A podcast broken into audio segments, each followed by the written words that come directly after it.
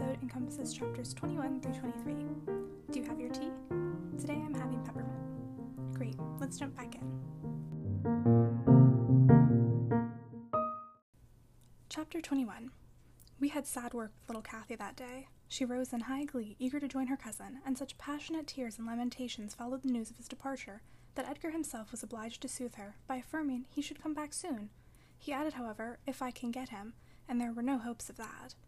This promise poorly pacified her, but time was more potent, and though still at intervals she inquired of her father when Linton would return, before she did see him again, his features had waxed so dim in her memory that she did not recognize him. When I chanced to encounter the housekeeper of Wuthering Heights in paying business visits to Gimmerton, I used to ask how the young master got on, for he lived almost as secluded as Catherine herself, and was never to be seen. I could gather from her that he continued in weak health, and was a tiresome inmate. She said Mr. Heathcliff seemed to dislike him ever longer and worse, though he took some trouble to conceal it. He had an antipathy to the sound of his voice, and could not do it all with his sitting in the same room with him many minutes together. There seldom passed much talk between them. Linton learned his lessons, and spent his evenings in a small apartment they called the parlor, or else lay in bed all day, for he was constantly getting coughs and colds and aches and pains of some sort. And I never knew such a faint hearted creature, added the woman, nor one so careful of himself. He will go on if I leave the window open a bit late in the evening. Oh, it's killing, a breath of night air, and he must have a fire in the middle of summer, and Joseph's tobacco is poison, and he must always have sweets and dainties, and always milk, milk forever, heeding not how the rest of us are pinched in winter, and there he'll sit, wrapped in his furred cloak in his chair by the fire, and some toast and water or other slop on the hob to sip at, and if Hareton for pity comes to amuse him, Hareton is not bad natured, though he's rough, they're sure to part, one swearing and the other crying. I believe the master would relish Earnshaw's thrashing him to a mummy, if he were not his son, and I'm certain he would be fit to turn him out of doors if he knew half the nursing he gives himself. But then he won't go into danger of temptation. He never enters the parlor, and should Linton show those ways in the house where he is, he sends him upstairs directly.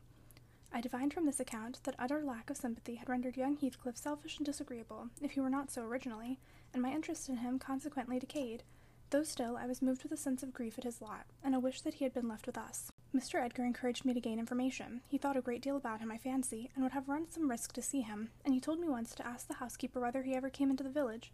She said he had only been twice on horseback, accompanying his father, and both times he pretended to be quite knocked up for three or four days afterwards. That housekeeper left, if I recollect rightly, two years after he came, and another, whom I did not know, was her successor. She lives there still. Time wore on at the Grange in its former pleasant way till Miss Cathy reached sixteen. On the anniversary of her birth, we never manifested any signs of rejoicing, because it was also the anniversary of my late mistress's death. Her father invariably spent that day alone in the library, and walked at dusk as far as Gimmerton Kirkyard, where he would frequently prolong his stay beyond midnight. Therefore, Catherine was thrown on her own resources for amusement. This twentieth of March was a beautiful spring day, and when her father had retired, my young lady came down dressed for going out, and said she had asked to have a ramble on the edge of the moors with me, and Mr. Linton had given her leave, if we went only a short distance and were back within the hour. So make haste, Ellen, she cried. I know where I wish to go, where a colony of moor game are settled. I want to see whether they have made their nests yet. That must be a good distance up, I answered. They don't breed on the edge of the moor. No, it's not, she said. I've gone very near with papa. I put on my bonnet and sallied out, thinking nothing more of the matter. She bounded before me and returned to my side, and was off again like a young greyhound. And at first I found plenty of entertainment in listening to the larks singing far and near, and enjoying the sweet warm sunshine, and watching her, my pet, and my delight, with her golden ringlets flying loose behind, and her bright cheek as soft and pure in its bloom as a wild rose, and her eyes radiant with cloudless pleasure. She was a happy creature, and an angel in those days. It's a pity she could not be content. Well, said I, where are your moor game, Miss Cathy? We should be at them. The Grange Park fence is a great way off now. Oh, a little further, only a little further, Ellen, was her answer continually. Climb to that hillock, past that bank, and by the time you reach the other side, I shall have raised the birds. But there were so many hillocks and banks to climb and pass that, at length, I began to be weary, and told her we must halt and retrace our steps. I shouted to her, as she had outstripped me a long way. She either did not hear or did not regard, for she still sprang on, and I was compelled to follow. Finally, she dived into a hollow, and before I came in sight of her again, she was two miles nearer Wuthering Heights than her own home, and I beheld a couple of persons arrest her, one of whom I felt convinced was Mr. Heathcliff himself. Cathy had been caught in the fact of plundering, or at least hunting, out the nests of the grouse. The heights were Heathcliff's land, and he was reproving the poacher. I've neither taken any nor found any, she said, as I toiled to them, expanding her hands in corroboration of the statement. I didn't mean to take them, but papa told me there were quantities up here, and I wished to see the eggs. Heathcliff glanced at me with an ill meaning smile, expressing his acquaintance with the party and, consequently, his malevolence towards it, and demanded who papa was. Mr. Linton of Thrushcross Grange, she replied. I thought you did not know me, or you wouldn't have spoken in that way. You suppose papa is highly esteemed and respected, then? he said sarcastically. And what are you? inquired Catherine, gazing curiously on the speaker. That man I've seen before. Is he your son? She pointed to Hareton, the other individual, who had gained nothing but increased bulk and strength by the addition of two years to his age. He seemed as awkward and rough as ever. Miss Cathy, I interrupted, it will be three hours instead of one that we are out presently. We really must go back. No, that man is not my son, answered Heathcliff, pushing me aside, but I have one, and you have seen him before too, and though your nurse is in a hurry, I think both you and she would be the better for a little rest. Will you just turn this nab of Heath and walk into my house? You'll get home earlier for the ease, and you shall receive a kind welcome. I whispered Catherine that she mustn't, on any account, accede to the proposal. It was entirely out of the question. Why? she asked aloud. I'm tired of running, and the ground is dewy. I can't sit here. Let us go, Ellen. Besides, he says I have seen his son. He's mistaken, I think, but I guess where he lives. At the farmhouse I visited in coming from Penistone Crags, don't you? I do. Come, Nellie, hold your tongue. It will be a treat for her to look in on us. Hareton, get forwards with the lass. You shall walk with me, Nellie. No, she's not going to any such place, I cried, struggling to release my arm, which he had seized. But she was almost at the doorstones already, scampering round the brow at full speed. Her pointed companion did not pretend to escort her. He shied off by the roadside and vanished. Mr. Heathcliff, it's very wrong, I continued. You know you mean no good, and there she'll see Linton, and all will be told as soon as ever we return, and I shall have the blame. I want her to see Linton, he answered. He's looking better these days. It's not often he's fit to be seen, and will soon persuade her to keep the visit secret. Where is the harm of it?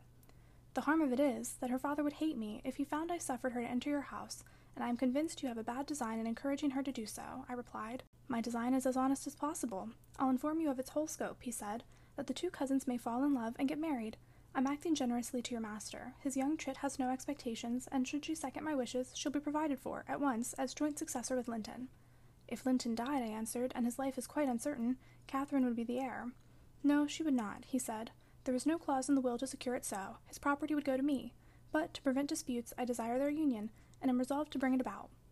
And I am resolved she shall never approach your house with me again, I returned as we reached the gate, where Miss Cathy waited our coming. Heathcliff bid me be quiet, and, preceding us up the path, hastened to open the door. My young lady gave him several looks, as if she could not exactly make up her mind what to think of him, but now he smiled when he met her eye, and softened his voice in addressing her, and I was foolish enough to imagine the memory of her mother might disarm him from desiring her injury. Linton stood on the hearth. He had been out walking in the fields, for his cap was on, and he was calling to Joseph to bring him dry shoes. He had grown tall of his age, still wanting some months of sixteen. His features were pretty yet, and his eye and complexion brighter than I remembered them, though with merely temporary luster borrowed from the salubrious air and genial sun. Now, who is that? asked Mr. Heathcliff, turning to Cathy. Can you tell? Your son, she said, having doubtfully surveyed first one and then the other. Yes, yes, answered he.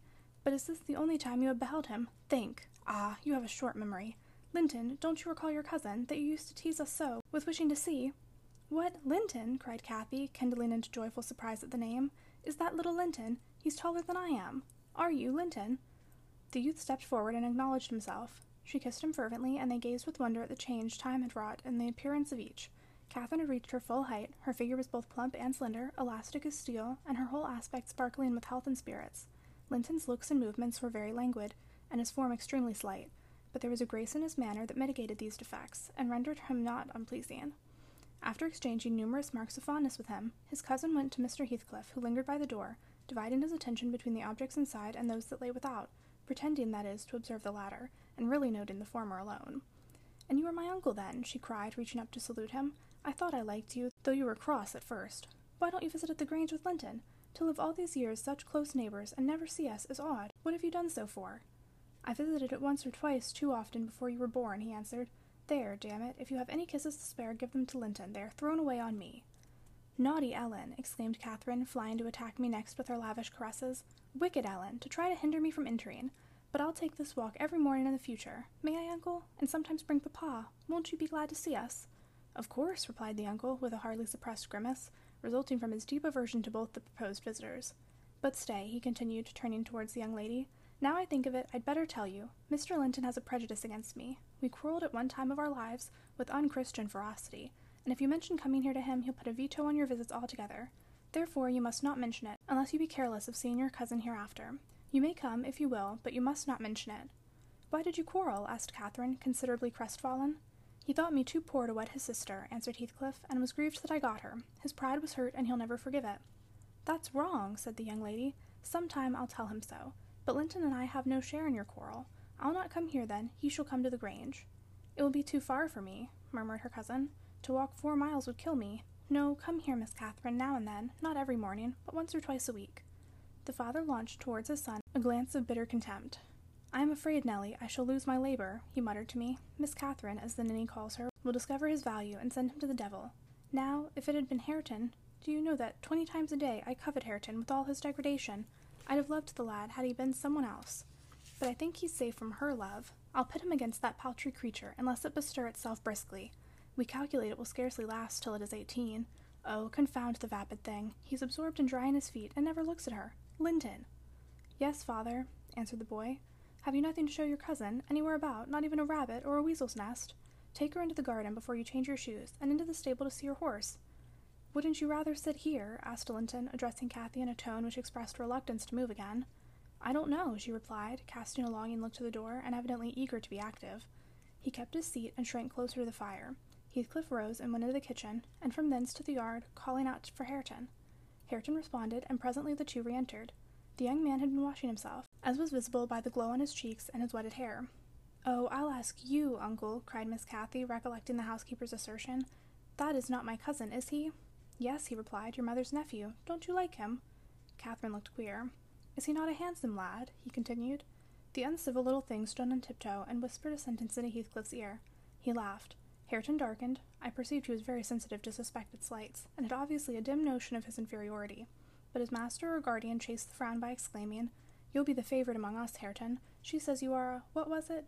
Well, something very flattering. Here, you go with her round the farm, and behave like a gentleman, mind. Don't use any bad words, and don't stare when the young lady is not looking at you, and be ready to hide your face when she is. And when you speak, say your words slowly, and keep your hands out of your pockets. Be off, and entertain her as nicely as you can. He watched the couple walking past the window. Earnshaw had his countenance completely averted from his companion. He seemed studying the familiar landscape with a stranger's and an artist's interest. Catherine took a sly look at him, expressing small admiration. She then turned her attention to seeing out objects of amusement for herself, and tripped merrily on, lilting a tune to supply the lack of conversation. I've tied his tongue, observed Heathcliff. He'll not venture a single syllable all the time. Nelly, you recollect me at his age, nay, some years younger. Did I ever look so stupid, so gaumless, as Joseph calls it? Worse, I replied, because more sullen with it. I've a pleasure in him, he continued, reflecting aloud. He has satisfied my expectations. If he were a born fool, I should not enjoy it half so much. But he's no fool, and I can sympathize with all his feelings, having felt them myself. I know what he suffers now, for instance, exactly. It is merely a beginning of what he shall suffer, though, he'll never be able to emerge from his bathos of coarseness and ignorance. I've got him faster than his scoundrel of a father secured me, and lower, for he takes a pride in his brutishness. I've taught him to scorn everything extra animal as silly and weak. Don't you think Hindley would be proud of his son if he could see him? Almost as proud as I am of mine. But there's this difference. One is gold put to the use of paving stones, and the other is tin polished to ape a service of silver. Mine has nothing valuable about it, yet I shall have the merit of making it go as far as such poor stuff can go. His had first rate qualities, and they are lost, rendered worse than unavailing. I have nothing to regret. He would have more than any, but I are aware of it. And the best of it is, Hareton is damnably fond of me. You'll own that I've outmatched Hindley there. If the dead villain could rise from his grave to abuse me for his offspring's wrong, I should have the fun of seeing the said offspring fight him back again, indignant that he should dare to rail at the one friend he has in the world. Heathcliff chuckled a fiendish laugh at the idea. I made no reply, because I saw that he expected none. Meantime, our young companion, who sat too removed from us to hear what was said, began to evince symptoms of uneasiness, probably repenting that he had denied himself the treat of Catherine's society, for fear of a little fatigue. His father remarked the restless glances wandering to the window and the hand irresolutely extended towards the cap. Get up, you idle boy, he exclaimed with assumed heartiness. Away after them, they are just at the corner, by the stand of hives. Linton gathered his energies and left the hearth. The lattice was open, and, as he stepped out, I heard Cathy inquiring of her unsociable attendant what was that inscription over the door. Hareton stared up and scratched his head like a true clown. It's some damnable writing, he answered. I cannot read it. Can't read it, cried Catherine. I can read it. It's English but I want to know why it is there. Linton giggled, the first appearance of mirth he had exhibited. He does not know his letters, he said to his cousin. Could you believe in the existence of such a colossal dunce? Is he all as he should be? asked Miss Cathy seriously, or is he simple, not right? I've questioned him twice now, and each time he looked so stupid I think he does not understand me. I can hardly understand him, I'm sure. Linton repeated his laugh and glanced at Hareton tauntingly, who certainly did not seem quite clear of comprehension at that moment. There's nothing the matter but laziness, is there, Earnshaw? he said. My cousin fancies you are an idiot. There you experience the consequence of scorning book larning, as you would say. Have you noticed, Catherine, his frightful Yorkshire pronunciation? Why, where the devil is the use on it? growled Hareton, more ready in answering his daily companion. He was about to enlarge further, but the two youngsters broke into a noisy fit of merriment, my giddy miss being delighted to discover that she might turn a strange talk to matter of amusement. Where is the use of the devil in that sentence? tittered Linton. Papa told you not to say any bad words, and you can't open your mouth without one.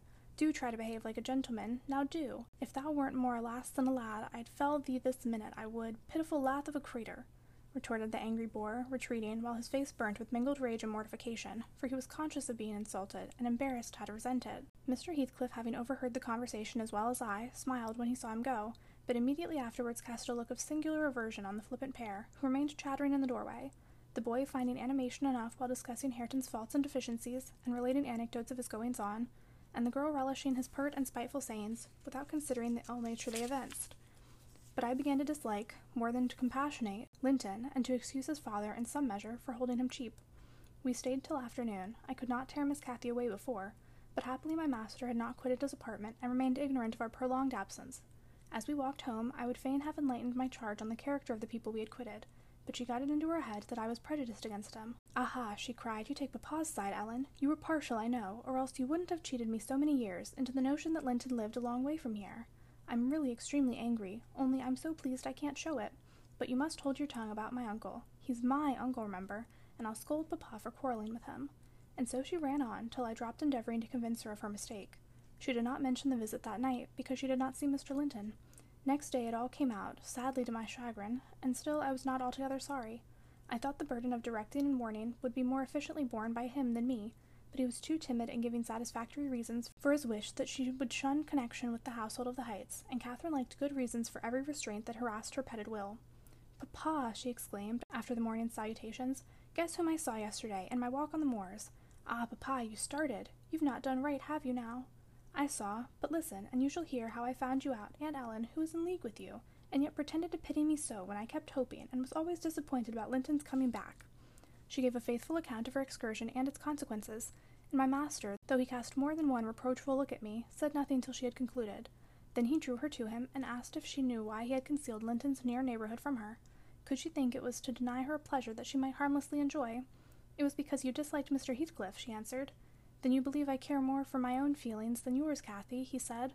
No, it was not because I disliked Mr. Heathcliff, but because Mr. Heathcliff dislikes me, and is a most diabolical man, delighting to wrong and ruin those he hates, if they give him the slightest opportunity. I knew that you could not keep up an acquaintance with your cousin without being brought into contact with him, and I knew he would detest you on my account, so for your own good, and nothing else, I took precautions that you should not see Linton again.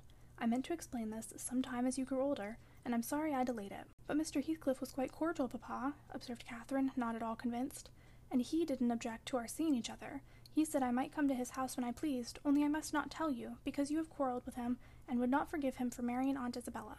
And you won't. You are the one to be blamed. He is willing to let us be friends at least, Linton and I, and you are not.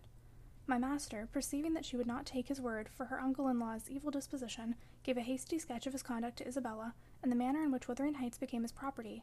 He could not bear to discourse long upon the topic, for though he spoke little of it, he still felt the same horror and detestation of his ancient enemy that had occupied his heart ever since Mrs. Linton's death. She might have been living yet if it had not been for him, was his constant bitter reflection, and in his eyes Heathcliff seemed a murderer. Miss Cathy, conversant with no bad deeds, and deliberately prosecuted its plans without a visitation of remorse. She appeared so deeply impressed and shocked at this new view of human nature, excluded from all her studies and all her ideas till now, that Mr. Edgar deemed it unnecessary to pursue the subject. He merely added, you will know hereafter, darling, why I wish you to avoid his house and family. Now, return to your old employments and amusements, and think no more about them. Catherine kissed her father and sat down quietly to her lessons for a couple of hours, according to custom. Then she accompanied him into the grounds, and the whole day passed as usual. But in the evening, when she had retired to her room, and I went to help her undress, I found her crying on her knees by the bedside. Oh, Vi, silly child, I exclaimed. If you had any real griefs, you'd be ashamed to waste a tear on this little contrariety. You never had one shadow of substantial sorrow, Miss Catherine, Suppose for a minute that Master and I were dead, and you were by yourself in the world. How would you feel then? Compare the present occasion with such an affliction as that, and be thankful for the friends you have instead of coveting more. I'm not crying for myself, Ellen, she answered. It's for him. He expected to see me again tomorrow, and there he'll be so disappointed, and he'll wait for me, and I shan't come. Nonsense, said I. Do you imagine he has thought as much of you as you have of him? Hasn't he Hareton for a companion? Not one in a hundred would weep at losing a relation they had just seen twice for two afternoons, except her own slight acts of disobedience, injustice, and passion, rising from hot temper and thoughtlessness, and repented of on the day they were committed, was amazed at the blackness of spirit that could brood on and cover revenge for years. Linton will conjecture how it is, and trouble himself no further about you. But may I not write a note to tell him why I cannot come? she asked, rising to her feet. And just send those books I promised to lend him. His books are not as nice as mine, and he wanted to have them extremely when I told him how interesting they were. May I not, Ellen? No, indeed, no, indeed, replied I with decision. Then he would write to you. Having opened, I emptied the whole contents into my apron and took them with me to examine at leisure in my own chamber. Though I could not but suspect, I was still surprised to discover that they were a mass of correspondence, daily almost, it must have been, from Linton Heathcliff, answers to documents forwarded by her. The earlier dates were embarrassed and short. Gradually, however, they expanded into copious love letters, foolish as the age of the writer rendered natural, yet with touches here and there which I thought were borrowed from a more experienced source. Some of them struck me as singularly odd compounds of ardor and flatness, commencing in strong feelings and concluding in the affected, worldly way that a schoolboy might use to a fancied and corporal sweetheart. Whether they satisfied Cathy, I don't know. They appeared very worthless trash to me. After turning over as many as I thought proper, I tied them in a handkerchief and set them aside, relocking the vacant drawer. Following her habit, my young lady descended early and visited the kitchen. I watched her go to the door on the arrival of a certain little boy, and while the dairymaid filled his can, she tucked something into his jacket pocket and plucked something out. I went round by the garden and laid wait for the messenger, who fought valorously to defend his trust, and we spilt the milk between us, but I succeeded in abstracting the epistle and threatening serious consequences if he did not look sharp home, I remained under the wall and perused Miss Cathy's affectionate composition. It was more simple and more eloquent than her cousin's, very pretty and very silly. I shook my head and went meditating into the house. The day being wet, she could not divert herself with ramblings about the park, so at the conclusion of her morning studies, she resorted to the solace of the drawer. Her father sat reading at the table, and I, on purpose, had sought a bit of work in some unripped fringes, and there'd never be an end of it. No, Miss Catherine, the acquaintance must be dropped entirely. So papa expects, and I shall see that it is done. But how can one little note, she recommenced, putting on an imploring countenance. Silence, I interrupted, will not begin with your little notes. Get into bed.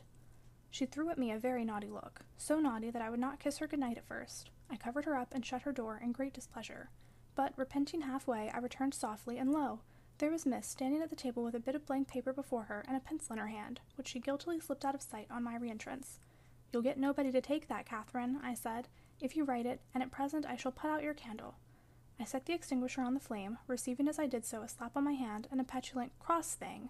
I then quitted her again, and she drew the bolt in one of her worst, most peevish humors. The letter was finished and forwarded to its destination by a milk fetcher who came from the village, but that I didn't learn till some time afterwards.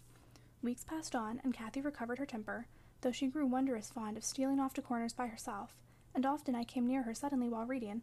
She would start and bend over the book, evidently desirous to hide it, and I detected edges of loose paper sticking out beyond the leaves. She also got a trick of coming down early in the morning and lingering about the kitchen, as if she were expecting the arrival of something, and she had a small drawer in a cabinet in the library which she would trifle over for hours, and whose key she took special care to remove when she left it. One day, as she inspected this drawer, I observed that the playthings and trinkets which recently formed its contents were transmuted into bits of folded paper. My curiosity and suspicions were roused. I determined to take a peep at her mysterious treasures, so, at night, as soon as she and my master were safe upstairs, I searched and readily found among my house keys one that would fit the lock of the window curtain, keeping my eyes steadily fixed on her proceedings. Never did any bird flying back to a plundered nest which it had left brimful of chirping young ones express more complete despair in its anguished cries and flutterings than she by her single "Oh!" and the change that transfigured her late happy countenance. Mr. Linton looked up. What is the matter, love? Have you hurt yourself? he said. His tone and look assured her he had not been the discoverer of the hoard. No, papa, she gasped. Ellen, Ellen, come upstairs. I'm sick. I obeyed her summons and accompanied her out. Oh, Ellen, you have got them, she commenced immediately, dropping on her knees when we were enclosed again. Oh, give them to me, and I'll never, never do so again. Don't tell papa. You have not told papa, Ellen. Say you have not. I've been exceedingly naughty, but I won't do it any more. With a grave severity in my manner, I bid her stand up. So, I exclaimed, Miss Catherine, you are tolerably far on, it seems. You may well be ashamed of them. A fine bundle of trash you study in your leisure hours, to be sure. Why, it's good enough to be printed. And what do you suppose the master will think when I display it before him? I haven't shown it yet, but you needn't imagine I shall keep your ridiculous secrets. For shame! And you must have led the way in writing such absurdities. He would not have thought of beginning, I'm certain. I didn't, I didn't, sobbed Cathy, fit to break her heart. I didn't once think of loving him till. Loving? cried I, as scornfully as I could utter the word. Loving? Did anybody ever hear the like? I might just as well talk of loving the miller who comes once a year to buy our corn. Pretty loving indeed, and both times together you have seen Linton hardly four hours in your life. Now, here is the babyish trash. I'm going with it to the library, and we'll see what your father says to such loving. She sprang at her precious epistles, but I held them above my head, and then she poured out further frantic entreaties that I would burn them, do anything rather than show them. And being really fully as inclined to laugh as scold, for I esteemed it all girlish vanity, I at length relented in a measure and asked, If I consent to burn them, will you promise faithfully never to send nor receive a letter again, nor a book, for I perceive you have sent him books, nor locks of hair, nor rings, nor playthings? We don't send playthings, cried Catherine, her pride overcoming her shame. Nor anything at all, then, my lady, I said, unless you will, here I go. I promise, Ellen, she cried, catching my dress. Oh, put them in the fire, do, do. But when I proceeded to open a place with a poker, the sacrifice was too painful to be borne. She earnestly supplicated that I would spare her one or two. One or two, Ellen, to keep for Linton's sake. I unknotted the handkerchief and commenced dropping them in from an angle, and the flame curled up the chimney. I will have one, you cruel wretch, she screamed, darting her hand into the fire and drawing forth some half consumed fragments at the expense of her fingers. Very well, and I will have some to exhibit to papa, I answered, shaking back the rest in the bundle and turning anew to the door. She emptied her blackened pieces into the flames and motioned me to finish the immolation. It was done. I stirred up the ashes and interred them under a shovelful of coals, and she mutely, and with a sense of intense injury, retired to her private apartment. I descended to tell my master that the young lady's qualm of sickness was almost gone, but I judged it best for her to lie down a while. She wouldn't dine, but she reappeared at tea, pale and red about the eyes, and marvelously subdued in outward aspect. Next morning I answered the letter by a slip of paper inscribed, Master Heathcliff is requested to send no more notes to Miss Linton, as she will not receive them, and thenceforth the little boy came with vacant pockets. Chapter 22 Summer drew to an end, and early autumn, it was past Michaelmas, but the harvest was late that year, and a few of our fields were still uncleared. Mr. Linton and his daughter would frequently walk out among the reapers. At the carrying of the last sheaves, they stayed till dusk, and the evening happened to be chill and damp. My master caught a bad cold, that settling obstinately on his lungs, confined him indoors throughout the whole of the winter, nearly without intermission. Poor Cathy, frightened from her little romance, had been considerably sadder and duller since its abandonment, and her father insisted on her reading less and taking more exercise.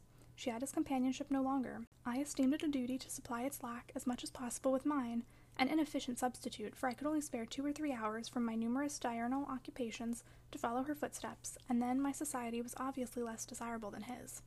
On an afternoon in October, or the beginning of November, a fresh, watery afternoon, when the turf and paths were rustling with moist, withered leaves, and the cold blue sky was half hidden by clouds, dark gray steamers, rapidly mounting from the west and boding abundant rain, I requested my young lady to forego her ramble, and that she invariably was when Mr. Edgar had been worse than ordinary, a thing never known from his confession, but guessed both by her and me from his increased silence and the melancholy of his countenance. She went sadly on. There was no running or bounding now, though the chill wind, because I was certain of showers. She refused, and I unwillingly donned a cloak and took my umbrella to accompany her on a stroll to the bottom of the park. A formal walk, which she generally affected at low spirited, might have tempted her to a race and after, from the side of my eye, I could detect her raising a hand and brushing something off her cheek. I gazed round for a means of diverting her thoughts. On one side of the road rose a high, rough bank, where hazels and stunted oaks, with their roots half exposed, held uncertain tenure. The soil was too loose for the latter, and strong winds had blown some nearly horizontal. In summer, Miss Catherine delighted to climb along these trunks and sit in the branches, swinging twenty feet above the ground. And I, pleased with her agility and her light, childish heart, still considered it proper to scold every time I caught her at such an elevation, but so that she knew there was no necessity for descending. From dinner to tea, she would lie in her breeze rocked cradle, doing nothing except singing old songs, my nursery lore, to herself, or watching the birds, joint tenants, feed and entice their young ones to fly, or nestling with closed lids, half thinking, half dreaming, happier than words can express.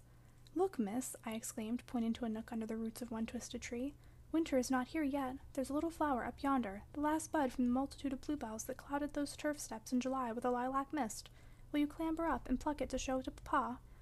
Cathy stared a long time at the lonely blossom trembling in its earthy shelter, and replied at length, No, I'll not touch it. But it looks melancholy, does it not, Ellen? Yes, I observed, about as starved and sackless as you. Your cheeks are bloodless. Let us take hold of hands and run. You're so low, I dare say, I shall keep up with you. No, she repeated, and continued sauntering on, pausing at intervals to muse over a bit of moss, or a tuft of blanched grass, or a fungus spreading its bright orange along the heaps of brown foliage, and ever and anon her hand was lifted to her averted face. Catherine, why are you crying, love? I asked, approaching and putting my arm over her shoulder. You mustn't cry, because Papa has a cold. Be thankful it is nothing worse. She now put no further restraint on her tears. Her breath was stifled by sobs. Oh, it will be something worse, she said, and what shall I do when Papa and you leave me and I am by myself? I can't forget your words, Ellen. They are always in my ear. How life will be changed, how dreary the world will be when Papa and you are dead. None can tell whether you won't die before us, I replied. It's wrong to anticipate evil. We'll hope there are years and years to come before any of us go. Master is young, and I am strong, and hardly forty five. My mother lived till eighty, a canty dame to the last. And suppose Mr. Linton were spared till he saw sixty, that would be more years than you have counted, miss. And would it not be foolish to mourn a calamity above twenty years beforehand? But Aunt Isabella was younger than Papa, she remarked, gazing up with timid hope to seek further consolation. Aunt Isabella had not you and me to nurse her, I replied. She wasn't as happy as master. She hadn't as much to live for. All you need do is to wait well on your father and cheer him by letting him see you cheerful, and avoid giving him anxiety on any subject. Mind that, Cathy. I'll not disguise, but you might kill him if you were wild and reckless, and cherished a foolish, fanciful affection for the son of a person who would be glad to have him in his grave, and allowed him to discover that you fretted over the separation he has judged it expedient to make. I fret about nothing on earth except Papa's illness, answered my companion. I care for nothing in comparison with Papa, and I'll never, never, oh never, while I have my senses, do an act or say a word to vex him. I love him better than myself, Ellen, and I know it by this. I pray every night that I may live after him, because I would rather be miserable than that he should be. That proves I love him better than myself. Good words, I replied, but deeds must prove it also, and after he is well, remember you don't forget resolutions formed in the hour of fear. As we talked, we neared a door that opened on the road, and my young lady, lightening into sunshine again, climbed up and seated herself on the top of the wall, reaching over to gather some hips that bloomed scarlet on the summit branches of the wild rose trees, shadowing the highway side. The lower fruit had disappeared, but only birds could touch the upper, except from Cathy's present station. And stretching to pull them, her hat fell off, and as the door was locked, she proposed scrambling down to recover it. I bid her be cautious lest she got a fall, and she nimbly disappeared. But the return was no such easy matter. The stones were smooth and neatly cemented, and the rose bushes and blackberry stragglers could yield no assistance in reascending. I, like a fool, didn't recollect that, till I heard her laughing and exclaiming, Ellen, you'll have to fetch the key, or else I must run round to the porter's lodge. I can't scale the ramparts on this side. Stay where you are, I answered. I have my bundle of keys in my pocket. Perhaps I may manage to open it. If not, I'll go. Catherine amused herself with dancing to and fro before the door, while I tried all the large keys in succession. I had applied the last, and found that none would do. So, repeating my desire that she would remain there, I was able to hurry home as fast as I could when an approaching sound arrested me. It was the trot of a horse. Cathy's dance stopped, and in a minute the horse stopped also. Who is that? I whispered. Ellen, I wish you could open the door, whispered back my companion anxiously. Ho, Miss Linton, cried a deep voice. The riders. I'm glad to meet you. Don't be in haste to enter, for I have an explanation to ask and obtain. I shan't speak to you, Mr. Heathcliff, answered Catherine. Papa says you are a wicked man, and you hate both him and me, and Ellen says the same. That is nothing to the purpose, said Heathcliff. He it was. I don't hate my son, I suppose, and it is concerning him that I demand your attention. Yes, you have cause to blush. Two or three months since, were you not in a habit of writing to Linton? Making love and play, eh? You deserved, both of you, flogging for that. You especially, the elder, and less sensitive as it turns out. I've got your letters, and if you give me any pertness, I'll send them to your father. I presume you grew weary of the amusement and dropped it, didn't you? Well, you dropped Linton with it, into a slough of despond. He was in earnest, and love, really. As true as I live, he's dying for you, breaking his heart at your fickleness, not figuratively, but actually, though Hareton has made him a standing jest for six weeks, and I have used more serious measures and attempted to frighten him out of his idiocy, he gets worse daily, and he'll be under the sod before summer unless you restore him. How can you lie so glaringly to the poor child? I called from the inside. Pray ride on. How can you deliberately get up such paltry falsehoods? Miss Cathy, I'll knock the lock off with a stone. You won't believe that vile nonsense. You can feel in yourself it is impossible that a person should die for the love of a stranger. I was not aware there were eavesdroppers, muttered the detected villain. Worthy Mrs. Dean, I like you, but I don't like your double dealing, he added aloud. How could you lie so glaringly as to affirm I hated the poor child, and invent bugbear stories to terrify her from my doorstones? Catherine Linton, the very name warms me. My bonny lass, I shall be from home all this week. Go and see if I have not spoken truth. Do, there's a darling. Just imagine your father in my place, and Linton in yours. Then think how you would value your careless lover if he refused to stir a step to comfort you, when your father himself entreated him. And don't, from pure stupidity, fall into the same error. I swear on my salvation he's going to his grave, and none but you can save him. The lock gave way, and I issued out. I swear, Linton is dying, repeated Heathcliff, looking hard at me, and grief and disappointment are hastening his death. Nellie, if you won't let her go, you can walk over yourself. But I shall not return till this time next week, and I think your master himself would scarcely object to her visiting her cousin. Come in, said I, taking Cathy by the arm and half forcing her to re enter, for she lingered, viewing with troubled eyes the features of the speaker, too stern to express his inward deceit. He pushed his horse close, and bending down, observed, Miss Catherine, I'll own to you that I have little patience with Linton, and Hareton and Joseph have less. I'll own that he's with a harsh set. He pines for kindness as well as love, and a kind word from you would be his best medicine. Don't mind Mrs. Dean's cruel cautions, but be generous and contrive to see him. He dreams of you day and night, and cannot be persuaded that you don't hate him, since you neither write nor call. I closed the door and rolled a stone to assist the loosened lock in holding it, and, spreading my umbrella, I drew my charge underneath, for the rain began to drive through the moaning branches of the trees, and warned us to avoid delay. Our hurry prevented any comment on the encounter with Heathcliff as we stretched towards home, but I divined instinctively that Catherine's heart was clouded now in double darkness. Her features were so sad they did not seem hers. She evidently regarded what she had heard as every syllable true. The master had retired to rest before we came in. Cathy stole to his room to inquire how he was. He had fallen asleep. She returned and asked me to sit with her in the library. We took our tea together, and afterwards she lay down on the rug and told me not to talk for she was weary. I got a book and pretended to read. As soon as she supposed me absorbed in my occupation, she recommenced her silent weeping. It appeared at present her favorite diversion. I suffered her to enjoy it a while, then I expostulated, deriding and ridiculing all Mr. Heathcliff's assertion about his son, as if I were certain she would coincide. Alas, I hadn't the skill to counteract the effect his account had produced. It was just what he intended.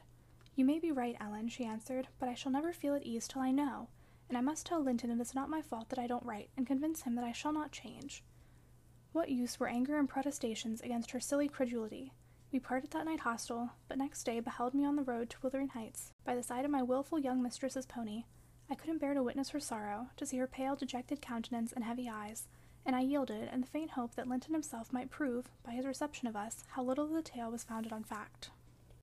Chapter 23 The rainy night had ushered in a misty morning, half frost, half drizzle, and temporary brooks crossed our path, gurgling from the uplands. My feet were thoroughly wetted. I was cross and low, exactly the humor suited for making the most of these disagreeable things. We entered the farmhouse by the kitchen way, to ascertain whether Mr. Heathcliff were really absent, because I put slight faith in his own affirmation. Joseph seemed sitting in a sort of elysium alone, beside a roaring fire, a quart of ale on the table near him, bristling with large pieces of toasted oat cake, and his black, short pipe in his mouth. Catherine ran to the hearth to warm herself. I asked if the master was in. My question remained so long unanswered that I thought the old man had grown deaf, and repeated it louder. Nay, he snarled, or rather screamed through his nose. Nay, you must go back where you came from. Joseph, cried a peevish voice simultaneously with me from the inner room, how often am I to call you? There are only a few red ashes now. Joseph, come this moment. Vigorous puffs and a resolute stare into the grate declared he had no ear for this appeal. The housekeeper and Hareton were invisible, one gone on an errand and the other at his work, probably. We knew Linton's tones and entered. Oh, I hope you'll die in a garret, starved to death, said the boy, mistaking our approach for that of his negligent attendant. He stopped on observing his error. His cousin flew to him. Is that you, Miss Linton? he said, raising his head from the arm of the great chair in which he reclined. No, don't kiss me. It takes my breath. Dear me, papa said you would call, continued he, after recovering a little from Catherine's embrace, while she stood by looking very contrite. Will you shut the door, if you please? You left it open, and those those detestable creatures won't bring coals to the fire. It's so cold. I stirred up the cinders and fetched a scuttle full myself. The invalid complained of being covered with ashes, but he had a tiresome cough and looked feverish and ill, so I did not rebuke his temper. Well, Linton, murmured Catherine, when his corrugated brow relaxed, are you glad to see me? Can I do you any good? Why didn't you come before? he said. You should have come instead of writing. It tired me dreadfully writing those long letters. I'd far rather have talked to you. Now I can neither bear to talk nor anything else. I wonder where Zillah is. Will you, looking at me, step into the kitchen and see? I had received no thanks for my other service, and being unwilling to run to and fro at his behest, I replied, Nobody is out there but Joseph. I want to drink, he exclaimed, fretfully, turning away. Zillah is constantly gadding off to Gimmerton since Papa went. It's miserable, and I'm obliged to come down here. They resolved never to hear me upstairs. Is your father attentive to you, Master Heathcliff? I asked, perceiving Catherine to be checked in her friendly advances. Attentive? He makes them a little more attentive at least, he cried. The wretches! Do you know, Miss Linton, that brute Hareton laughs at me? I hate him, indeed. I hate them all. They are odious beings. Cathy began searching for some water. She lighted on a pitcher in the dresser, filled a tumbler, and brought it. He bid her add a spoonful of wine from a bottle on the table, and having swallowed a small portion, appeared more tranquil and said she was very kind. And are you glad to see me? asked she, reiterating her former question, and pleased to detect the faint dawn of a smile. Yes, I am. It's something new to hear a voice like yours, he replied, but I have been vexed, because you wouldn't come, and papa swore it was owing to me. He called me a pitiful, shuffling, worthless thing, and said you despised me. And if he had been in my place, he would be more the master of the Grange than your father by this time. But you don't despise me, do you, miss? I wish you would say Catherine or Cathy, interrupted my young lady. Despise you? No. Next to papa and Ellen, I love you better than anybody living. I don't love Mr. Heathcliff, though, and I dare not come when he returns. Will he stay away many days? Not many, answered Linton, but he goes on to the moors frequently since the shooting season commenced, and you might spend an hour or two with me in his absence. Do, say you will. I think I should not be peevish with you. You'd not provoke me, and you'd be always ready to help me, wouldn't you? Yes, said Catherine, stroking his long soft hair. If I could only get papa's consent, I'd spend half my time with you. Pretty Linton, I wish you were my brother. And then you would like me as well as your father, observed he more cheerfully. But papa says you would love me better than him and all the world if you were my wife, so I'd rather you were that. No, I should never love anybody better than papa, she returned gravely, and people hate their wives sometimes, but not their sisters and brothers, and if you were the latter, you would live with us, and papa would be as fond of you as he is of me. Linton denied that people ever hated their wives, but Cathy affirmed they did, and, in her wisdom, instanced his own father's aversion to her aunt. I endeavored to stop her thoughtless tongue. I couldn't succeed till everything she knew was out. Master Heathcliff, much irritated, asserted her relation was false. Papa told me, and papa does not tell falsehoods, she answered pertly. My papa scorns yours, cried Linton. He calls him a sneaking fool. Yours is a wicked man, retorted Catherine, and you are very naughty to dare to repeat what he says. He must be wicked to have made Aunt Isabella leave him as she did. She didn't leave him, said the boy. You shan't contradict me. She did, cried my young lady. Well, I'll tell you something, said Linton. Your mother hated your father. Now then. Oh, exclaimed Catherine, too enraged to continue. And she loved mine, added he. You little liar, I hate you now, she panted, and her face grew red with passion. She did, she did, sang Linton, sinking into the recess of his chair and leaning back his head to enjoy the agitation of the other disputant who stood behind. Hush, Master Heathcliff, I said. That's your father's tale, too, I suppose.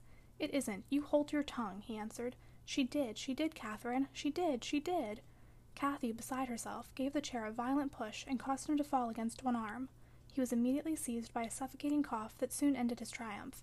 It lasted so long that it frightened even me. As to his cousin, she wept with all her might, aghast at the mischief she had done, though she said nothing. I held him till the fit exhausted itself. Then he thrust me away and leaned his head down silently. Catherine quelled her lamentations also, took a seat opposite, and looked solemnly into the fire. How do you feel now, Mr. Heathcliff? I inquired after waiting ten minutes. I wish she felt as I do, he replied. A spiteful, cruel thing. Hareton never touches me. He never struck me in his life, and I wish better today. And there. His voice died in a whimper. I didn't strike you, muttered Cathy, chewing her lip to prevent another burst of emotion. He sighed and moaned like one under great suffering, and kept it up for a quarter of an hour, on purpose to distress his cousin apparently, for whenever he caught a stifled sob from her, he put renewed pain and pathos into the inflections of his voice. I'm sorry I hurt you, Linton, she said at length, racked beyond endurance, but I couldn't have been hurt by that little push, and I had no idea that you could either. You're not much, are you, Linton? Don't let me go home thinking I've done you harm. Answer, speak to me. I can't speak to you, he murmured. You've hurt me so that I shall lie awake all night choking with this cough, and if you had it, you'd know what it was. But you'll be comfortably asleep while I'm in agony, and nobody near me. I wonder how you would like to pass those fearful nights. And he began to wail aloud for very pity of himself. Since you were in the habit of passing dreadful nights, I said, it won't be Miss who spoils your ease. You'd be the same had she never come. However, she shall not disturb you again, and perhaps you'll get quieter when we leave you. Must I go? asked Catherine dolefully, bending over him. Do you want me to go, Linton? You can't alter what you've done, he replied pettishly, shrinking from her, unless you alter it for the worse by teasing me into a fever. Well, then I must go, she repeated. Let me alone at least, said he. I can't bear your talking. She lingered and resisted my persuasions to departure a tiresome while. But as he neither looked up nor spoke, she finally made a movement to the door and I followed. We were recalled by a scream. Linton had slid from his seat onto the hearthstone and lay writhing in the mere perverseness of an indulged plague of a child, determined to be as grievous and harassing as it can. I thoroughly gauged his disposition from his behavior, and saw at once it would be folly to attempt humoring him. Not so my companion. She ran back in terror, knelt down and cried, and soothed and entreated, till he grew quiet from lack of breath, by no means from compunction at distressing her. I shall lift him on the settle, I said, and he may roll about as he pleases. We can't stop to watch him. I hope you are satisfied, Miss Cathy, that you are not the person to benefit him, and that his condition of health is not occasioned by attachment to you. Now then, there it is. Come away as soon as he knows there is nobody by to care for his nonsense. He'll be glad to lie still. She placed a cushion under his head and offered him some water. He rejected the latter and tossed uneasily on the former as if it were a stone or a block of wood. She tried to put it more comfortably. I can't do with that, he said. It's not high enough. Catherine brought another to lay above it. That's too high, murmured the provoking thing. How must I arrange it, then? she asked despairingly. He twined himself up to her as she half knelt by the settle and converted her shoulder into a support. No, that won't do, I said. You'll be content with the cushion, Master Heathcliff. Miss has wasted too much time on you already. We cannot remain five minutes longer. Yes, yes, we can, replied Cathy. He's good and patient now. He's beginning to think I shall have far greater misery than he will tonight, if I believe he is the worse for my visit. And then I dare not come again. Tell the truth about it, Linton, for I mustn't come if I have hurt you. You must come to cure me, he answered. You ought to come because you have hurt me. You know you have, extremely. I was not as ill when you entered as I am at present, was I? But you've made yourself ill by crying and being in a passion. I didn't do it all, said his cousin. However, we'll be friends now. And you want me. You would wish to see me sometimes, really. I told you I did, he replied impatiently. Sit on the settle and let me lean on your knee. That's as mamma used to do, whole afternoons together. Sit quite still and don't talk. But you may sing a song, if you can sing. Or you may say a nice, long, interesting ballad, one of those you promised to teach me. Or a story. I'd rather have a ballad, though. Begin. Catherine repeated the longest she could remember. The employment pleased both mightily. Linton would have another, and after that another, notwithstanding my strenuous objections, and so they went on until the clock struck twelve, and we heard Hareton in the court returning for his dinner. And tomorrow, Catherine, you will be here tomorrow? asked young Heathcliff, holding her frock as she rose reluctantly. No, I answered, nor next day neither. She, however, gave a different response, evidently, for his forehead cleared as she stood and whispered in his ear. You won't go tomorrow, recollect, miss, I commenced when we were out of the house. You are not dreaming of it, are you? She smiled. Oh, I'll take good care, I continued. I'll have that lock mended, and you can escape by no way else. I can get over the wall, she said, laughing. The Grange is not a prison, Ellen, and you are not my jailer. And besides, I'm almost seventeen. I'm a woman, and I'm certain Linton would recover quickly if he had me to look after him. I'm older than he is, you know, and wiser, less childish, am I not? And he'll soon do as I direct him with some slight coaxing. He's a pretty little darling when he's good. I'd make such a pet of him if he were mine.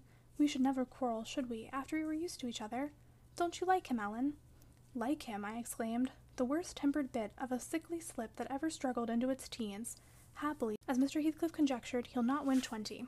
I doubt whether he'll see spring, indeed, and small loss to his family whenever he drops off. And lucky it is for us that his father took him. The kinder he was treated, the more tedious and selfish he'd be. I'm glad you have no chance of having him for a husband, Miss Catherine. My companion waxed serious at hearing this speech. To speak of his death so regardlessly wounded her feelings. He's younger than I, she answered, after a protracted pause of meditation, and he ought to live the longest. He will. He must live as long as I do. He's as strong now as when he first came into the North, I'm positive of that. It's only a cold that ails him, the same as Papa has. You say Papa will get better, and why shouldn't he? Well, well, I cried, after all, we needn't trouble ourselves. For listen, miss, and mind, I'll keep my word. If you attempt going to Wuthering Heights again, with or without me, I shall inform Mr. Linton, and unless he allow it, the intimacy with your cousin must not be revived. It has been revived, muttered Cathy sulkily. Must not be continued, then, I said. We'll see, was her reply, and she set off at a gallop, leaving me to toil in the rear. We both reached home before our dinner time. My master supposed we had been wandering through the park, and therefore he demanded no explanation of our absence. As soon as I entered, I hastened to change my soaked shoes and stockings, but sitting such a while at the heights had done the mischief. On the succeeding morning I was laid up, and during three weeks I remained incapacitated for attending to my duties, a calamity never experienced prior to that period, and never, I am thankful to say, since. My little mistress behaved like an angel in coming to wait on me, and cheer my solitude. The confinement brought me exceedingly low. It is wearisome to a stirring, active body, but few have slighter reasons to complain than I had. The moment Catherine left Mr. Linton's room, she appeared at my bedside. Her day was divided between us. No amusement usurped a minute. She neglected her meals, her studies, and her play and she was the fondest nurse that ever watched. She must have had a warm heart when she loved her father so, to give so much to me. I said her days were divided between us, but the master retired early, and I generally needed nothing after six o'clock, thus the evening was her own. Poor thing, I never considered what she did with herself after tea, and though frequently, when she looked in to bid me good night, I remarked a fresh color in her cheeks and a pinkness over her slender fingers, instead of fancying the hue borrowed from a cold ride across the moors, I laid it to the charge of a hot fire in the library. Okay, so before we discuss these chapters, I just wanted to remind you guys of how I am able to make this podcast happen. Okay, so these chapters are kind of interesting. Um, we we get to see a lot more of Linton. Um, we get to see Cathy being very sneaky. Um, at least I saw that coming. I I hope that you guys did as well. Um, definitely expected her to not follow the rules, not really um, listen to the directions and instructions she was given. Um, it's sad to hear that uh, Mr. Linton is not doing well again.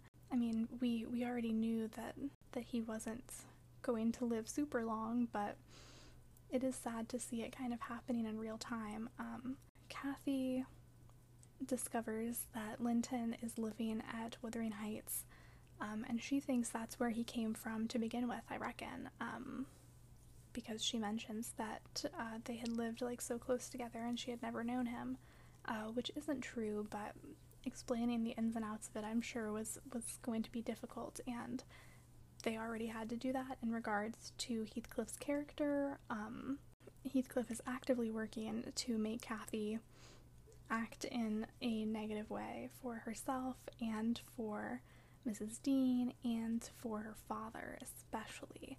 Um, Linton has definitely been affected by staying with Heathcliff. Um, he is turning into a complete little like disaster. Um, he's definitely a monster, or at least the beginnings of one, because he is not profiting off of his feebleness, but he is certainly using it to his advantage to try to get what he wants out of people. Um, and that kind of manipulative behavior, I think, has definitely been learned from Heathcliff. Um, Heathcliff is a very conniving, and sneaky man. He knows how to talk to people and say things and do things that make the people around him kind of unaware of what his end game is, and that definitely works in his favor to kind of not even win people over, but just like get what he wants out of people. I think he he sees those around him as like pawns, and he thinks he's a chess master. Um, but hopefully Cathy doesn't fall too deeply into this mess. Um, they say that they're in love, but I don't think either really knows the other. Um, and especially given the circumstances with Heathcliff and Mr. Linton and Mrs. Dean, um, they're kind of getting multiple sides of a story, but never really knowing each other. So, in thinking about um, where this could potentially go, I don't see it turning out well for anyone. Um, everyone thinks that Linton is not going to make it to 20. Uh, he's still a few years off from that, so I'm, I'm not sure where that will go, but he's definitely not doing well. Um, he's not like faking his entire sickness. Um, he's just kind of making it worse to his own benefit. If if they do end up together, which I think is where I kind of see it going, um, it's going to be kind of like the Isabella situation where she gets cut off from the family, things turn sour quickly, um, and there's just a lot of like regret and trouble that comes along with it. So I'm not entirely sure what's going to happen. The next set of chapters, I'm assuming, is going to be a bit longer, so hopefully, we are given quite a bit of information uh, and maybe starting to come to some kind of resolution since we only have a few more chapters left. So, I have no idea how this is going to end. Um, I don't see a particularly happy ending coming out of this, but I guess I guess we shall just wait and see.